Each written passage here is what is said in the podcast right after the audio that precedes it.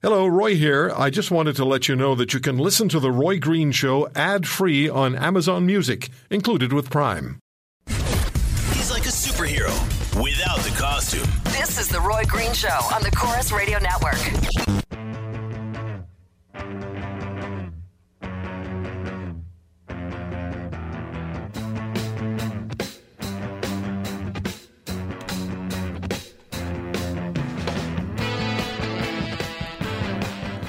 I'm on Twitter at The Roy Green Show, at The Roy Green Show, emails to roy at roygreenshow.com. All right. Uh, Donald Trump and the relationship between the president elect and the media, particularly mainstream media, and the ethics or lack of ethics in that uh, relationship, which is, uh, it's been about as bumpy a relationship as I can recall between major media organizations and a U.S. administration, incoming or present. Jane Kirtley is a professor of media ethics at the University of Minnesota. She's also um, a lawyer. And um, Jane, thank you so much for all the time you give us. Uh, let me start with the BuzzFeed decision to post the two pages claimed to be an addendum to the intelligence report about Russia hacking the Democratic Party and emails by Clinton, Podesta, and others. There's no verification. At the time, there was no, um, no name involved, and there was no way to corroborate that this information was or in fact wasn't factual. Was BuzzFeed 100% of the wrong? I don't think they were 100% in the wrong, although I'm somewhat in the minority among uh, media ethicists in the United States on that position.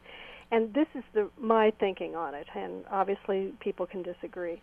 If this had been a situation where this dossier had just kind of found its way to BuzzFeed over the transom brown paper wrapper, no way to document whether it had ever been looked at by the intelligence community or anything, then I would share the chorus of those who say it should not have been published.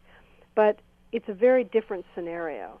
We know that it has actually been floating around Washington for quite some time, and many people have used that as a justification for saying that what Buzz- BuzzFeed did was wrong because so many mainstream organizations had it and chose not to publish it for exactly the reason you said, that they could not independently verify it. But for me, once it became part of the package that was used to brief the president, the president elect, members of Congress, and others, that was supplied by the intelligence community, then it seems to me there is an argument to be made that it is appropriate to publish it with the caveat and disclaimers that BuzzFeed made that this was not something that they could verify. Again, I think most journalists that I've read don't agree with that thinking but I've noticed a lot of comments on mainstream media sites from members of the public who have ranged from saying they shouldn't have done it, but also saying things like, why didn't you do this before? You know, we should have the right to look at this and decide for ourselves. And some of them have equated it with the infamous situation involving Dan Rather at CBS and the documents allegedly pertaining to former President Bush's service in the National Guard which was debunked by the fact that people got to see the documents. So, I, I mean, I guess my point is that putting it out there does mean that it can be subject to public scrutiny, and to me, that's a positive thing. Uh, Mr. Trump said he had not seen that uh, that document, those two pages, the addendum, and, uh, and, and that it wasn't brought up by the intelligence community, and uh, the the head of the U.S. intelligence agencies, in fact. Um, apologized in a way, I suppose, to to Mr. Trump for for that getting uh, getting out or, or, or, being included as some sort of uh, information from the intelligence community. When when you have Donald Trump saying, "I didn't see this," it wasn't part of my briefing. Is BuzzFeed not off, uh, not way out of line, or or at least CNN? Well, I, I, I will draw a distinction between BuzzFeed and CNN in just a second. Obviously, I don't know what President-elect Trump saw or didn't see, but I saw the other day that uh, Vice President Biden says he has seen it. So the notion that it wasn't made available, I think, is at least subject to some dispute. But having said that, um, you know, again, for me, CNN did what sort of would be the classic mainstream media journalistic approach, which is that they summarized it but did not include uh, the full report. And uh, soft pedaled the more salacious details, which a lot of people have been focusing on. Again, different people read this in different ways, but for me, The the sex stuff is only important in the sense that to me it is reflective of techniques that we know uh, the Russians, both in the former Soviet Union and today, have used to try to compromise diplomats and others in terms of getting them into sexually compromised. But Jane, I have to ask, what, what does this have to, what does this have, though, have to do with, with Donald Trump?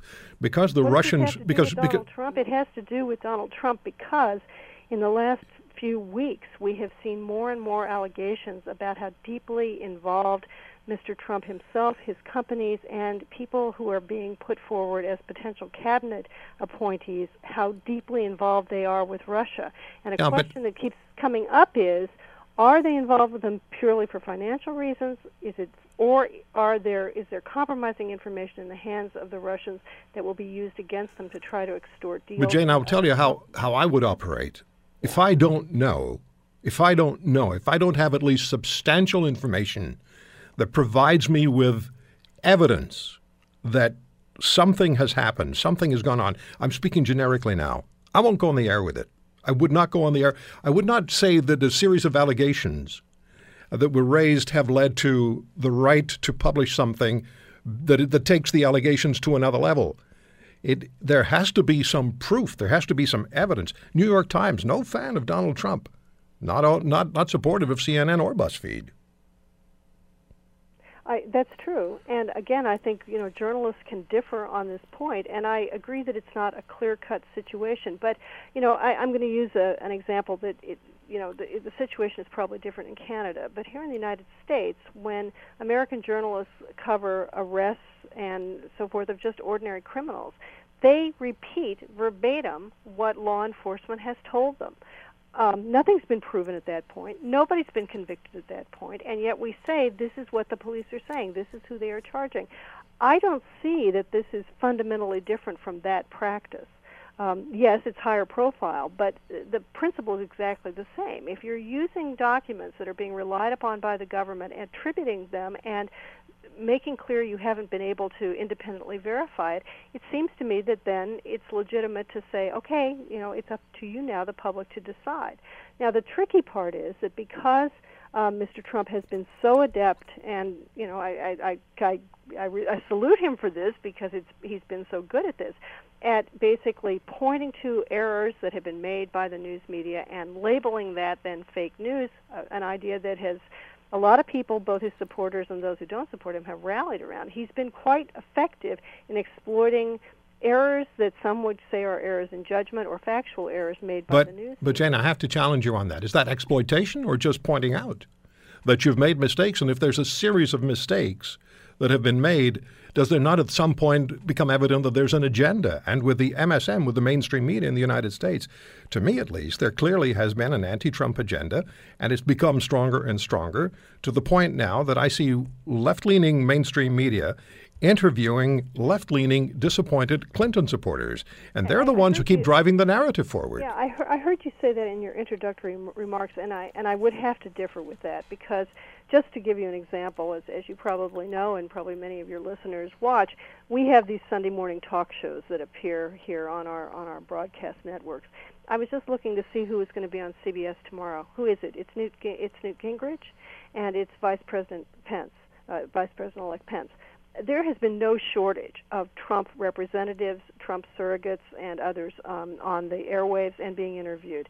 Um, you know, I, I, I disagree that this is a situation where the deck is stacked. The protests and so forth that are being contemplated and planned are legitimate news.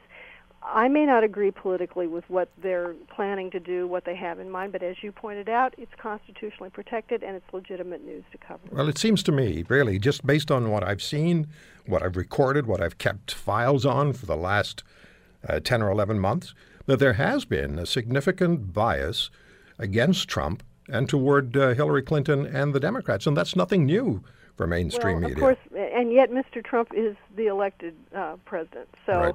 you know, if, if in fact your calculation is correct, it, it ultimately has not achieved what allegedly No, it hasn't. were trying to achieve. And even the New York Times agreed that uh, in an editorial after the election that they hadn't done their jobs properly. Well, I, I I think they did agree that they hadn't done their job, but there were there was a lot more to it than than simply Yeah. the way they were covering Trump or covering Hillary Clinton in isolation. There were a lot of drop balls and a lot of mistakes made, and I think there's a great deal of soul searching going on with the news media now about how they covered this election. Okay, I have to jump in, Jane, because the clock got us. Thank you so much for your time. I always enjoy talking to you, even if we disagree on issues. And we do, but we do so respectfully, right? We do, indeed. Thank you, Jane.